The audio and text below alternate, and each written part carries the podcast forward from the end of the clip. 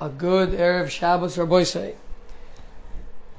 We're in Parshas Yisro, and Parsha has Yisro telling Moshe Rabbeinu how to set up the proper courts of law, the judges, and it starts off by saying Vehi mimachras v'yashav Moshe lishpot es ha'am, and it was on the, on the subsequent day, and the next day, that Moshe sat down to judge the people.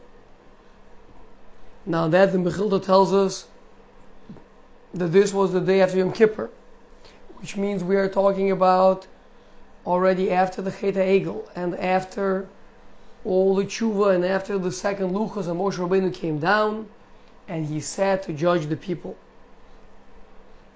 And yet this is being told to us over here in Parshas Yisro before Matan Torah, which seemingly is very difficult. It should be out of context. That is the kasha of Rav Tzadok HaKohen. So he opens up for us a, a big yisod, alpi, a midrash that tells us that the Ruchush Gadol, the tremendous wealth that Klal took out of Mitzrayim, was, of course, the spiritual enlightenment, the realization of the purpose of the world, as we've spoken about in the past, in Parshas Bo and Parshas Beshalach, Bizus Mitzrayim, Bizus Hayam, the Giluyim, the Nitzotos of Kedusha that Klal took out. Adds of Tzadok, based on the Midrash, that Paro represented a tremendously high level of Yetzirah, of the root perhaps of all of all Ra, and corresponding of course being the opposite of the highest level of Hashem's desire to do good, good to the Jewish people and good to the world. That's why Paro is described as the uh, great sea serpent that was so terrifying. Look in the Midrash over there in the beginning of Parshas Bo, that Moshe was afraid to go into Paro because of this. And uh, Hashem broke that power and all that purpose for the world, instead of being the purpose for the creation, one of self aggrandizement and indulgence, selfishness, lust, and everything else that is negative, which was represented by Paro, instead it's all revealed to be the will of Hashem, which of course is the Torah, the Torah Hakadosh. So as the Rav Tzadok, that in addition to this, Paro had three advisors as we know, Midrash tells us they were Bilam Rasha, Eov, and Yisro. And when Paro asked them what to do, so they reacted differently, the three of them, to where Bilam gave Paro advice how to crush and harm the Jewish people. Uh, Eov stayed quiet, and uh, and Yisro ran away. So even because he stayed quiet, was punished with the suffering of, of the that he had, but in the end he was able to uh, heal and then get his things back, etc. Um, whereas Bilam Harasha was destroyed. He's described as one of the people that have no chelik in Olam Haba. And uh, Yisro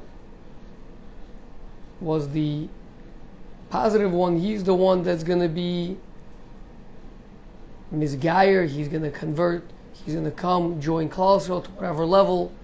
Different uh, of what it means exactly. Maybe he was a Ger Tzedek, maybe he was Ger Toshov, maybe he was something uh, unique. The Canaan came from him. but he, whatever it is, uh, he became someone who has a connection to Klal Yisrael. So Rav Tzadok explains this, these three advisors, to be a bechina of Chochma, Bina, and Das. In other words, Paro, the great serpent uh, of the Nile, represents the rotzon, the desire, the purpose of everything, what's motivating everything. And that, of course, is the antithesis of of uh, the Ratzon Elyon, Hashem's desire to do good to, to us. And then that desire is served by three advisors. An advisor is someone who helps the king accomplish his desire. The king may not be necessarily the most knowledgeable nitty gritty of things, that's why he needs advisors. But the king is the one with the Ratzon, he's the one with the vision, he's the one with the plan the big, the, the big plant, that is. And then from there, we're going to have three advisors, and every person has this as well. We have my rasa, my desire, and then I have three advisors to my desire, which is my chokmah, my bina, and my das. So that's what Paro had. so if Paro needs to be brought down, needs to be stricken, and his power needs to be transformed and given over uh, in the form of the wealth that Klal took out of Mitzrayim, with which we're going to be receiving the Torah. So then the three advisors, their Chokhmah, their, their Bina, their Das, also needs to do that as well. And that is the Chachma of Bilam. Bilam represented uh, a prophecy which is revealed in the Torah itself.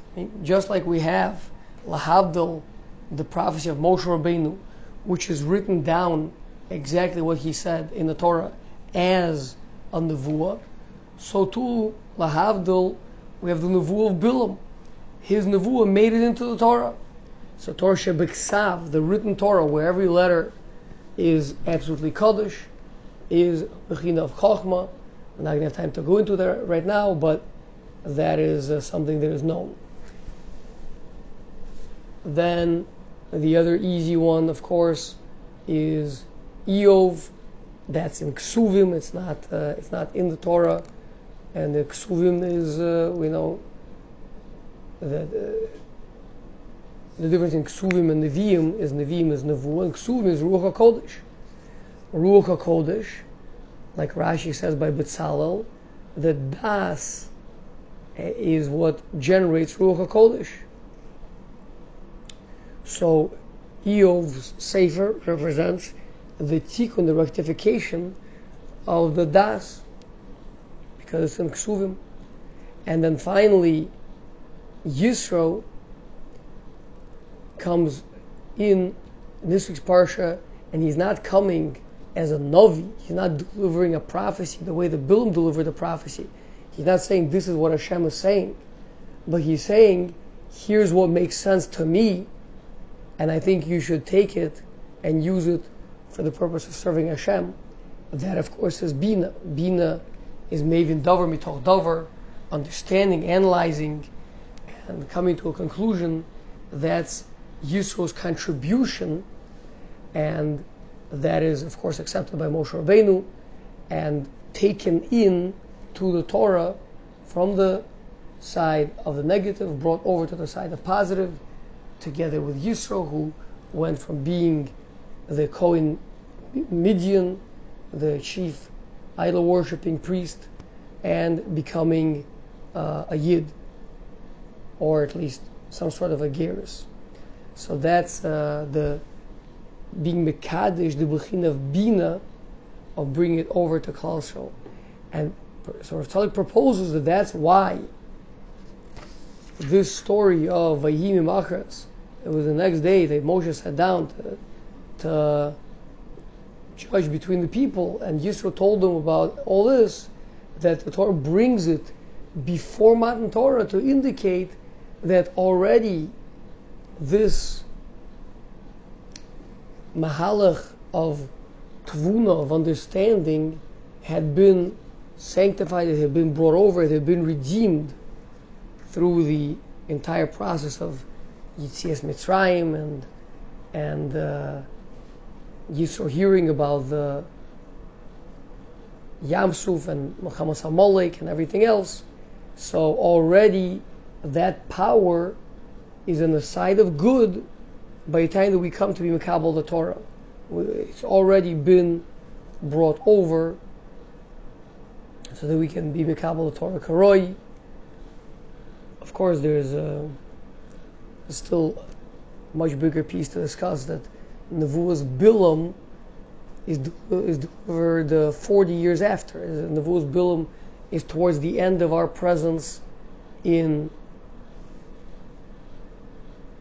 the Midbar, and uh, yet somehow or another, seemingly we need to have gotten it uh, before Matan Torah. So again, uh, Yisro also gave us his Bina later on uh, after Yom Kippur. But the point is already those advisors of Paro, representing the Chachma Bina and Das of Paro, had already been subdued, had already been transferred over to Klal to whatever extent, which is why eventually Bilam's curses are going to become brachas, which is why eventually Yisro's advice is going to be added on to Klal and even Eov's suffering will be included in the Ksuvim of the Tanakh. So that's a very bekitzer and uh, summary of what Rav Tzadok says with a little bit of few explanations on my part, but something for us to understand that whatever it is that we're going through, whatever ra this out there in the world that we're interacting with, that we're experiencing, is going to one way or another be brought over to the side of good and going to be used as a vehicle and a vessel for revealing so much more Torah, so much more Kedusha, so much more the goodness of a Kodesh Baruch and living in these dark times, as Hashem, we should be zocha to see all the Ra transformed to good and be a vehicle of revelation. Ain Od Milvado. Good Shabbos, everyone.